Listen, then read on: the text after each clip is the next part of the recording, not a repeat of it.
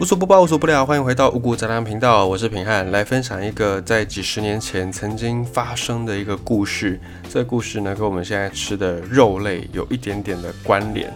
这个故事是这样子，它发生在澳洲的上方的一个国家，叫做巴布亚纽几内亚，或者是有人叫它巴布亚新几内亚，因为翻译的名称，它中间那个名词是 new，所以有人叫它新几内亚，有人叫它牛几内亚，都有人叫。这个巴布亚纽几内亚的旁边的邻居就是印尼的一半。印尼，因为它所在的这个一个最大的岛屿上面呢，它的左边的邻居是印尼，那右边这个岛的右边就是巴布亚纽几内亚，它的相对位置在澳洲的上方，就是在太平洋上的一个算是岛国吗？也也可以这样算了，它就是一个岛屿国家就对了。在一九五零年代那个时候，大概民国三四十年的时候。巴布亚纽几内新几内亚这个国家呢，突然出现了一些奇怪的病人。这个病人会有激烈的颤抖，然后还会大笑，就是 smile 的那个笑，疯狂的大笑，没有办法吃东西。这些症状，当时候呢，这样的一个症状的病人人数还蛮多的，还蛮不少的，也吸引了很多很多的国外科学家。想要走访这个，在当时来说是一个相对比较原始的部落的形态，他们就很想要进入到部落里面来看看这些人到底是罹患了什么病，然后希望可以找到治疗的方式。在更早之前，就是一九四零年代，民国二三十年那个时候，当时候巴布亚纽几内亚他们还是属于澳洲的一个领地。巴布亚纽几内亚一直到一九七五年，民国六十四年才从澳洲独立，所以在一九四零年代呢，这个巴布亚纽几内亚还是归澳洲政府在管的。那时候一九四零年代左右，澳洲政府就开始要来去探索附近的这些岛屿，其中呢有一个岛，它就是在巴布亚纽几内亚这个地方，政府呢就派出了很多的探险队，深入到丛林，深入到各个部落去，然后去观察这些相对。比较原始、比较传统的这些部落的族人，然后呢，再找到了一个族群，叫做佛瑞族。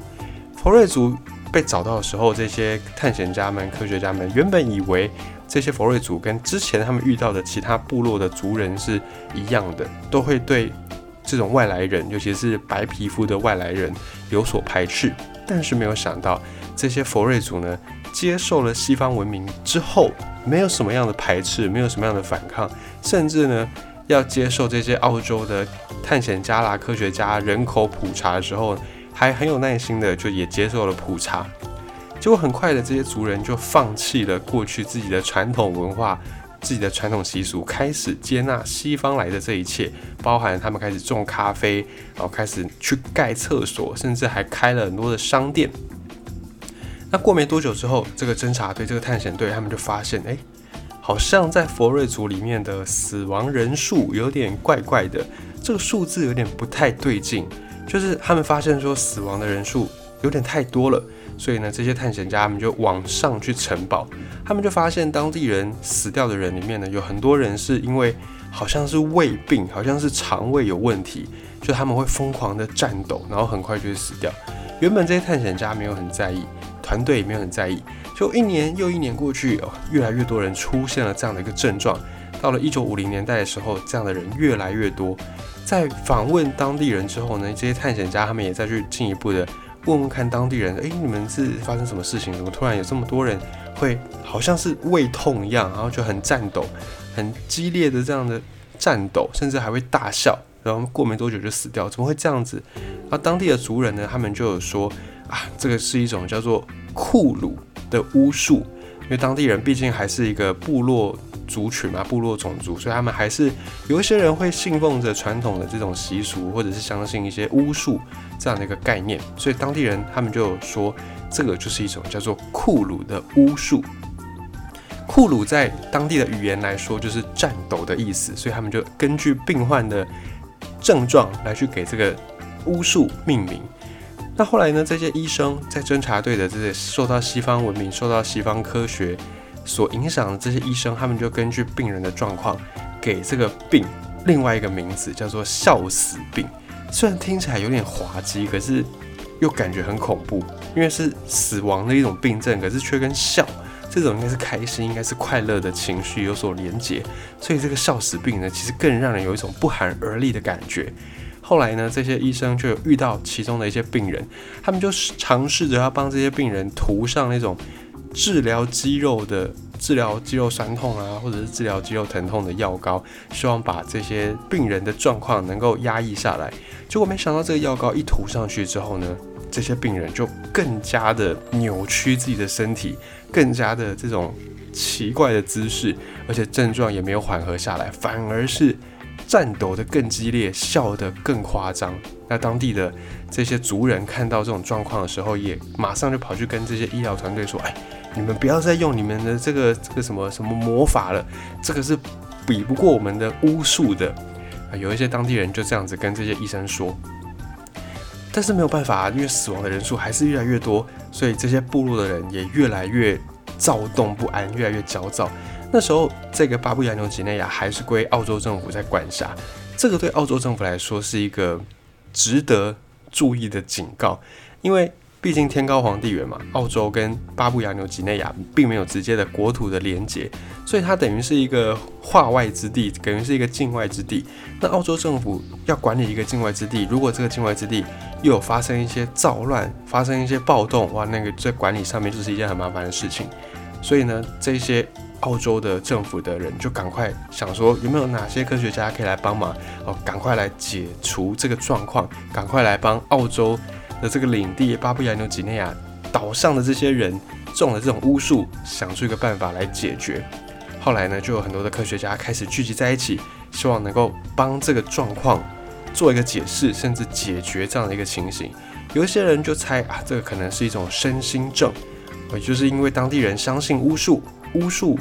对于这些人来说呢，会造成一种恐惧，造成一种压力，然后呢，让这些族人真的出现了像精神衰弱，或者是自律神经失调，就是因为心理因素而发生的疾病。有人这样推测，也有人推测说是遗传，呃，也有人说这是传染病。那传染病的那个源头呢，就是当地人吃的某一种食物。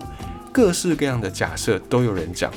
就在这个时候，有一个美国的医生，他叫做丹尼尔。丹尼尔无意之间也听到了这个消息，没有想到这个消息就改变了丹尼尔的一生。在一九五七年，丹尼尔当时候正在澳洲做研究，那一年他三十三岁，他心里面充满了伟大的志向，充满了雄心抱负，他一心呢想要解决一个很大的问题，然后在历史上面留名。所以这个时候他就听到了，哎，库鲁症。这个消息，这个事情，他就觉得，哎，这个神秘的疾病可能可以让我功成名就哦，可能可以让我历史留名哦。因为这个病呢是来自异国的部落嘛，因为他是美国人，所以来自一个异国部落，然后是一个原始丛林当中，又是一个未知的疾病，然后又有探险哦，这些元素呢，感觉任何一个元素都比在实验室里面做这种。无聊的复制实验有趣多了，所以这时候丹尼尔就很想要前往巴布亚纽几内亚去一探究竟。结果天不从人愿，他想去，可是他去不了，因为呢，当时候他的老师觉得他是一个美国人，哦，这是澳洲的事情，这个跟美国人没有什么关系，所以他的老师呢就不想要丹尼尔去参与这件事情，因为他的老师是一个澳洲人。那澳洲人这个老师他就早就觉得说，哎，澳澳洲。虽然我们是很晚很晚才开始开发，比不上英美的这种历史，可是我们好歹也是一方大国吧，对不对？在南半球，我们澳洲人也算是一个泱泱大国了。所以这个澳洲人的老师就觉得，澳洲的医学界以前都一直被英美的医学界跨美替看不起，然后甚至踩在脚下。现在有一个让澳洲的医生、让澳洲的医学界科学家扬名的机会。当然是要让澳洲人来做这件事情啊！怎么可以让这个美国人来完成呢？虽然这个丹尼尔是这个老师的学生的弟子，可是呢，这个老师就很私心的把这个去巴布亚纽几内亚解决这个库鲁症的机会交给了另外一个澳洲的病毒学家。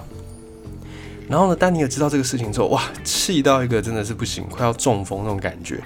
结果他又。发现哎，柳暗花明又一村，因为当时候澳洲的这个病毒学家就拿到机会的那个病毒学家，他还在去跟那个老师去 argue 去争执，说自己的保险怎么样，然后自己的福利怎么样。当时候呢，这个丹尼尔也没有想那么多，就立刻就出发了。他就直接先斩后奏，就去到了巴布亚纽几内亚的雨林里面。他到了这个雨林之后，当然他的上级就马上叫他说：“丹尼尔，你给我回来！”可是丹尼尔当然完全无视这些上级的命令，将在外，君命有所不受，还是自己踏入了雨林当中。他看到了哇，眼前这个很原始的状况，云雾缭绕，然后再来是这个山谷啦、河川呐、森林啦、虫鱼鸟兽，都是这么样的原始的状态。他被这个景象给震撼到了。随后，他就赶快开始了自己的研究工作。他去各个部落访谈，然后帮这些族人抽血检查，然后把这些血液的保存下来做分析。最后，他发现从这些研究啊，从这些实验分析当中，他看到一个事情：这些人的神经受损，受损的状况非常的多，所以很可能不是当地人的心理作用，不是一种心理疾病，而是真的是神经。有关的跟神经有关系的一种退化疾病，可是呢，他还是不知道是什么原因造成的这种神经疾病，是家族的遗传吗？还是传染病？还是怎么样？他不知道，他不知道到底是什么原因。那当时候澳洲的学界也觉得说这个应该是遗传造成的。一开始丹尼尔其实也有点动摇，他也觉得应该是遗传。结果呢，他有一次就跟另外一个兽医在聊天，聊一聊，他就听到了另外一个病症，叫做羊瘙痒症，就是动物的那个羊瘙痒哦，羊瘙痒症。得到了这个羊瘙痒症的羊呢，会一直让自己的身体去摩擦石头或其他东西、树皮啦、树枝、树干来抓痒。而且呢，当时候科学家们已经知道了，这种羊瘙痒症不是遗传疾病，而是一种传染病。那这个时候，丹尼尔他就知道了这个事情啊，他就在给了另外一个假设，他就想说，那那既然是这样子的话，库鲁这个巫术哦，当地人说是巫术，这个症状会不会也有可能是一种传染病，而不是遗传的疾病呢？于是呢，这个丹尼尔就开始往传染病的方向来去研究，他用了猩猩啦，用了猴子啦，跟人类比较接近的这些动物来去做实验。结果做着做着呢，还没有做出一个什么结果，还没有做出一个所以然，就有另外一对不是医生的夫妇，这两个人就突然跳出来说：“我们解开了库鲁症的谜团了。”这一些人他们是人类学家，这对夫妇叫做格拉斯 （Glass）。格拉斯夫妇他们是澳洲人，澳洲的人类学家。当时候澳洲政府呢，其实也相信说。库鲁症应该是一种遗传疾病，就跟澳洲大多数的科学家认为的观点是一样的。那因为当时候呢，这些居民对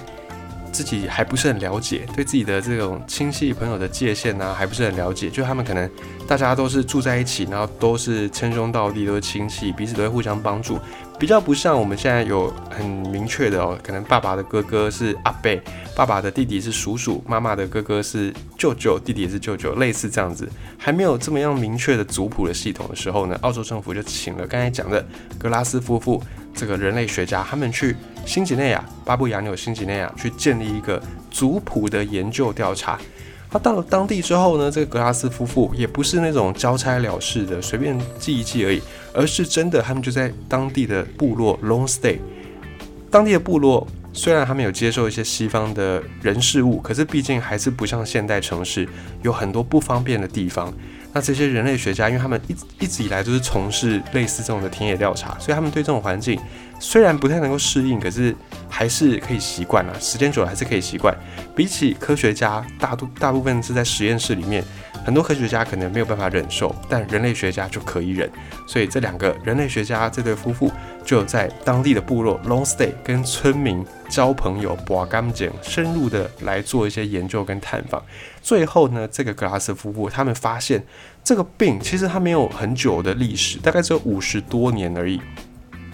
于是呢，他们发现这件事情，他们就得得到一个结论，说库鲁症不是遗传疾病，不然怎么可能才五十年的历史？如果是遗传疾病，这个一代又传一代，又再继续往下传，应该会几千年甚至几万年的历史，不应该只有五十年。所以他们就否定了库鲁这个巫术是遗传疾病的说法。但是呢，他们也没有发现说到底是怎么样会有这个库鲁疾病，是有这个库鲁症状。于是他们又往另外一个方向来去研究，他们就去做了更多的访问、更多的调查跟记录。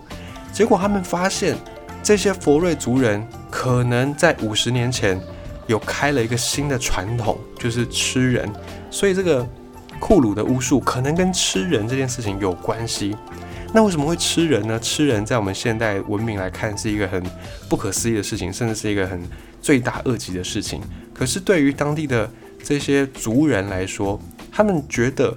有一个家里面的长辈或者是族群里面的这种长老过世了，那过世了之后，他的肉就在就在那边腐烂，那不是很可惜吗？可能因为食物的来源短缺或者是怎么样，而当地人呢，刚好在五十年前那时候就想到说，诶，那我们部落的有这个长辈死掉了，他的肉就放在那边自己腐烂，太可惜了。不如我们就把这个长辈的肉呢给他分食掉，啊，把他的尸体煮一煮，然后分给这个村庄里面的所有的人，大家一起吃。然后从五十年前开始，这些族人呢就有了这样的一个新的传统，在丧礼的时候，丧礼可能结束的时候呢，会把这个死者的遗体来烹煮，然后分给大家吃。所以刚好在那个传统开始的过程当中，这个疾病库鲁的巫术也开始